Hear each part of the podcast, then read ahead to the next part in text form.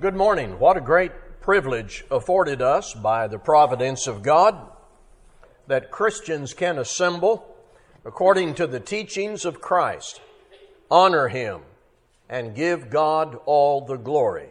To open the Bible and be informed and motivated to live right before God and go to heaven. That's reason for praise and thanksgiving.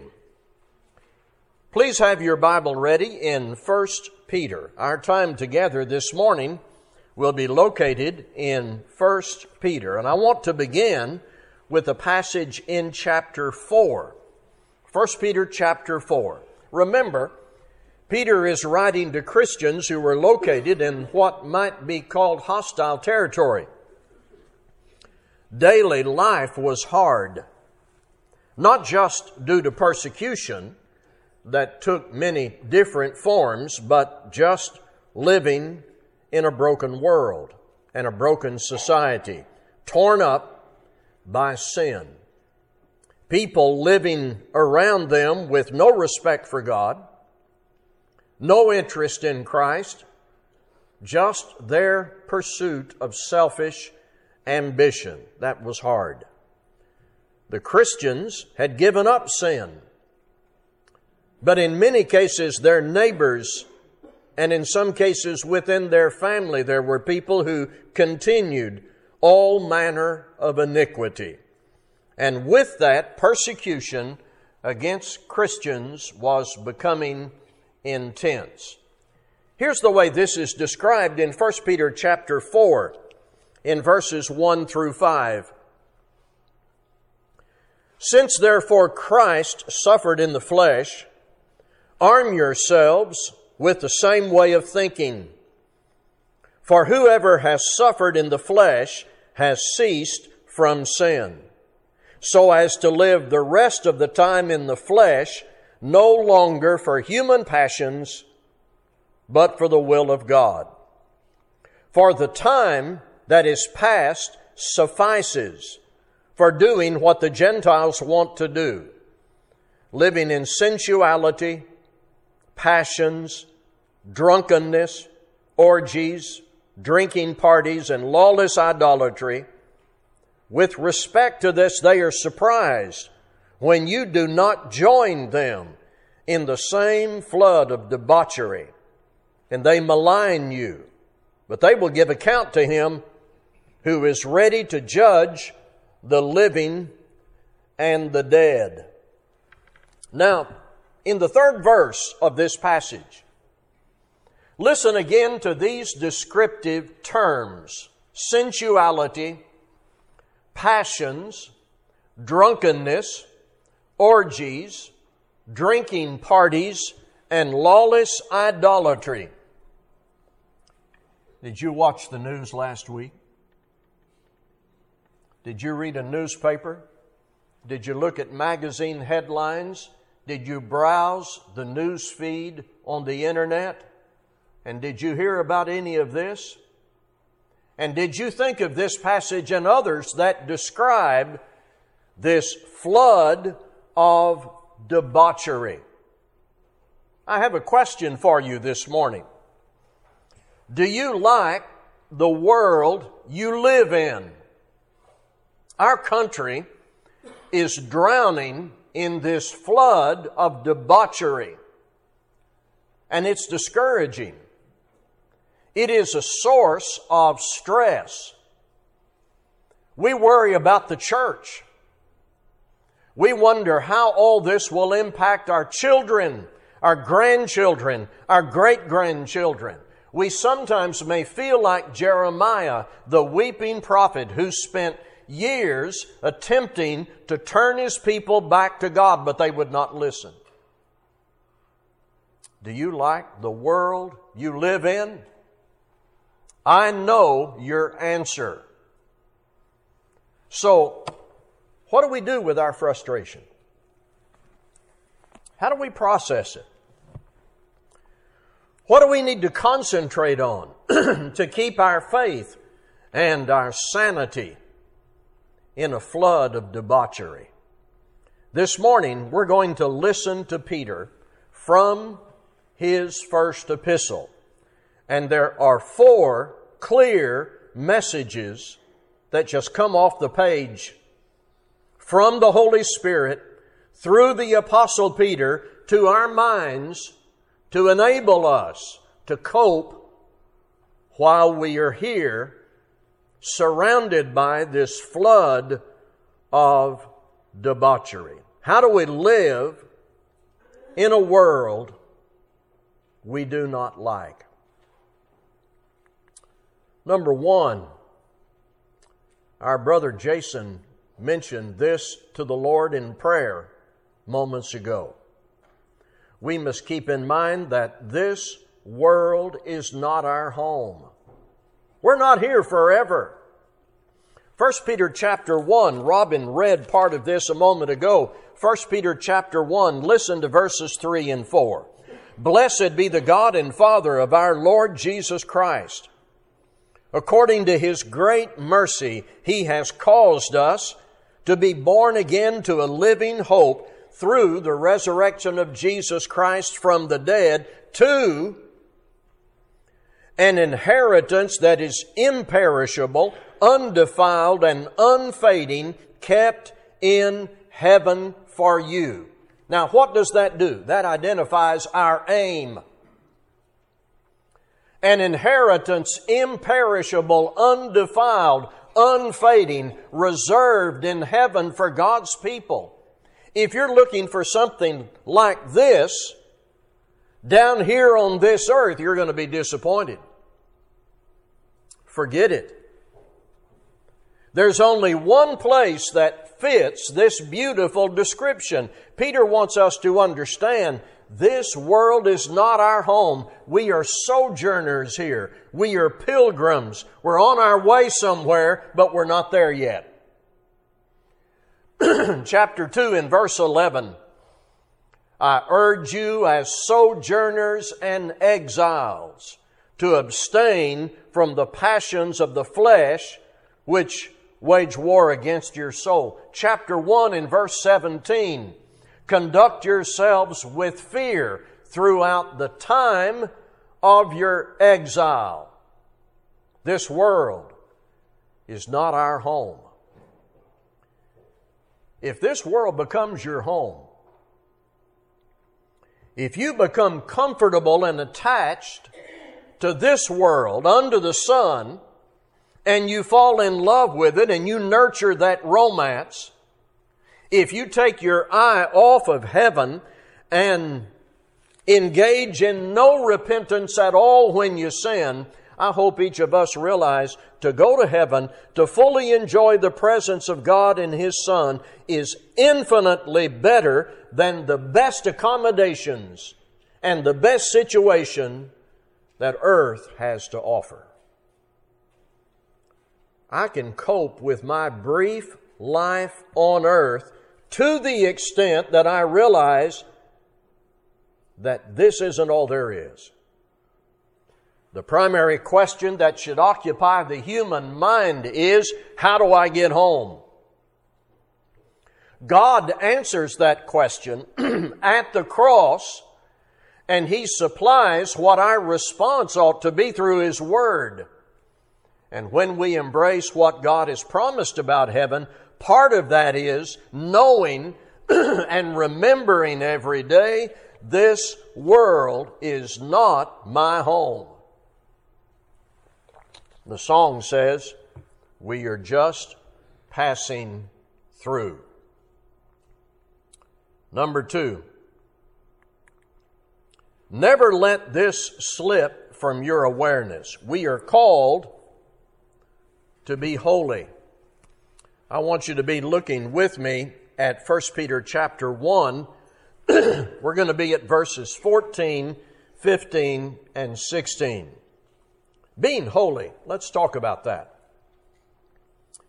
Being holy should not be thought of as being enshrined, perfectly sinless, immortalized, and celebrated in the religious literature, remembered in history.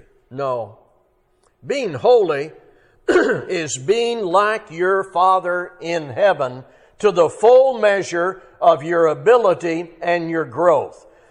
Listen, please, 1 Peter 1 14 through 16.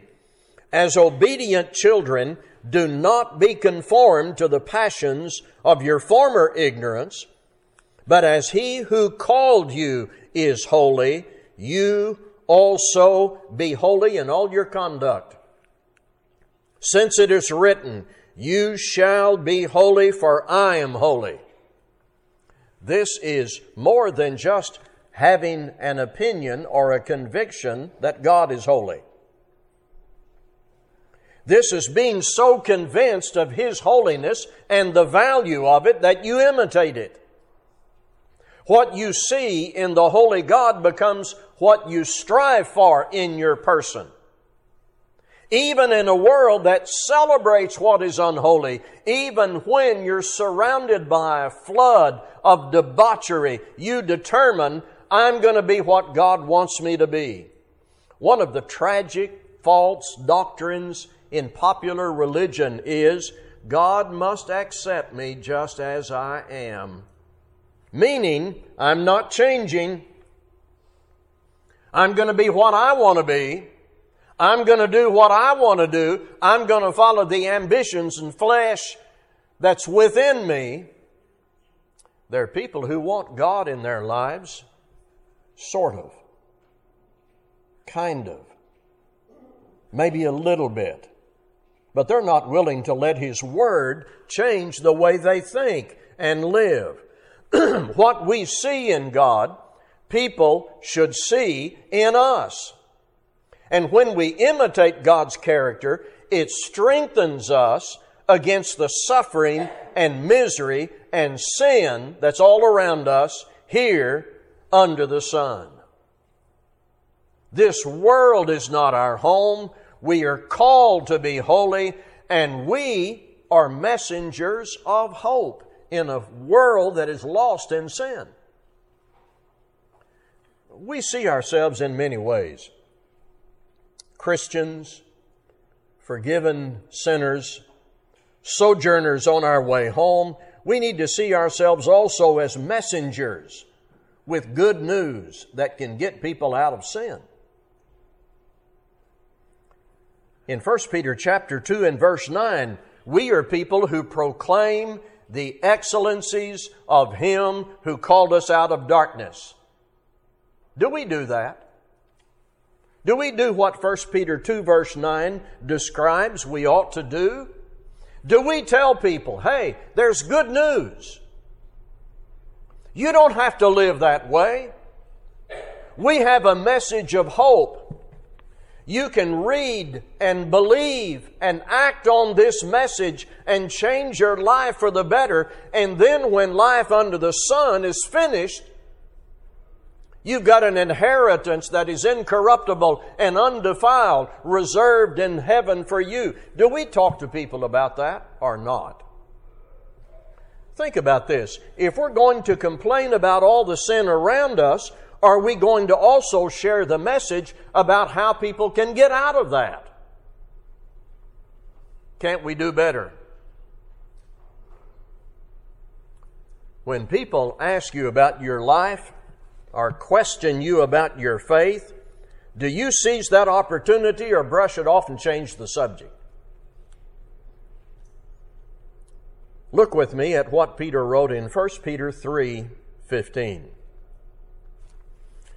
But in your hearts, honor Christ the Lord as holy, always being prepared to make a defense to anyone who asks you for a reason for the hope that is in you, yet do it with gentleness and respect.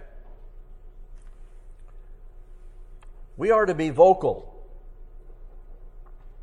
not insulting or so harsh that people don't hear the message. It says here with gentleness and respect, but it says give an answer. Be vocal, speak up, share the message that has the power to get people out of sin. Listen to this. I read this the other day.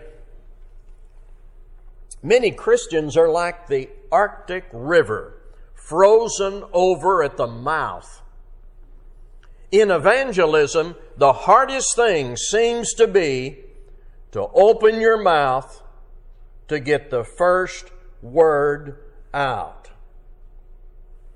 May God help us get that word out and follow it up with these words. Number four, our core coping source is to entrust our souls to God. 1 Peter 4, verse 19. No matter what the form of suffering is persecution, temptation, unknown misery, tragedy you can't explain Peter wrote this that you will find in chapter 4, verse 19. Therefore, let those who suffer according to God's will entrust their souls to a faithful Creator while doing good. Entrust your souls to a faithful Creator. Without any question, we need to know the Bible. But beyond knowing words on a page, we must know the author of the Bible. One of the primary functions of Scripture is to tell us about our Creator. And as we become acquainted with the Creator, we soon discover that He is perfect and holy and faithful. He will do what is right, keep His promises, watch over his people. Peter teaches no matter how we suffer or the variety of the difficulty, we entrust our souls to a faithful Creator while continuing to do good. This trust is committing the care of your soul and the final outcome to one who can be perfectly trusted one who loves us. His ways may not always be clear to us here under the sun. But we absolutely know that God always gets it right. And we put our souls into His trust. The word entrust or commit in this verse is the same term Jesus used when he said from the cross, Father, into your hands I commit my trust. Luke 23 46. Peter says to suffering believers, you have to make that same commitment. It is hard. It hurts while you're here. It is bad when you look around, but you trust God to care for you now and to bring to pass His ultimate promises because you know God always gets it right. You can trust Him. I want to frame the point this way.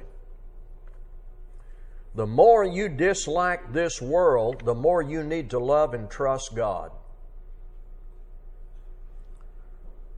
This world is not lovely. It is headed for destruction. It is not our home. The more you dislike this world, the more you need to love and trust God who will keep you and take you home. He always gets it right. I read a story one time about a five year old girl who was frightened one night by lightning flashing and thunder.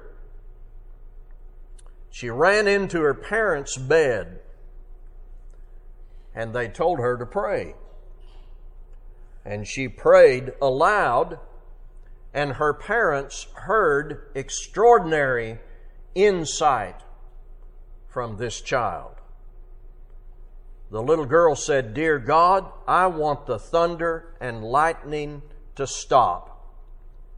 Then she paused a moment and she continued. She said, But, Lord, I've just thought about it and you can do whatever you want. I trust you in Jesus' name. Amen.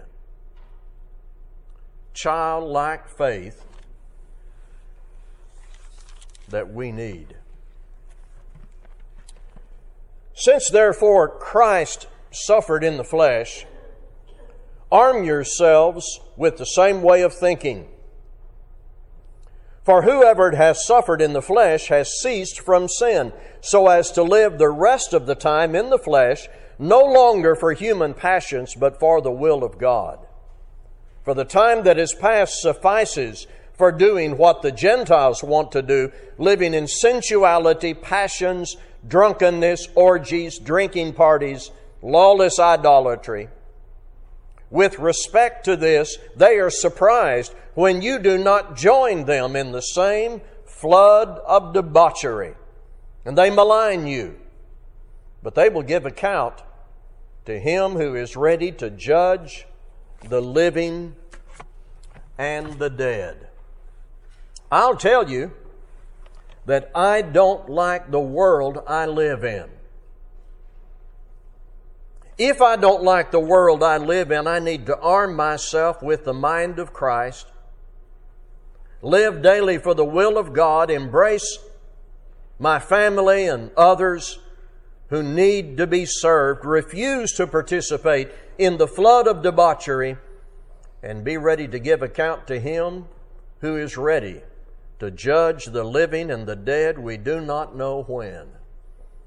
If you're not ready to give account to the judge of the living and the dead, if there is some response you need to activate this morning, we invite you to come while we stand to sing.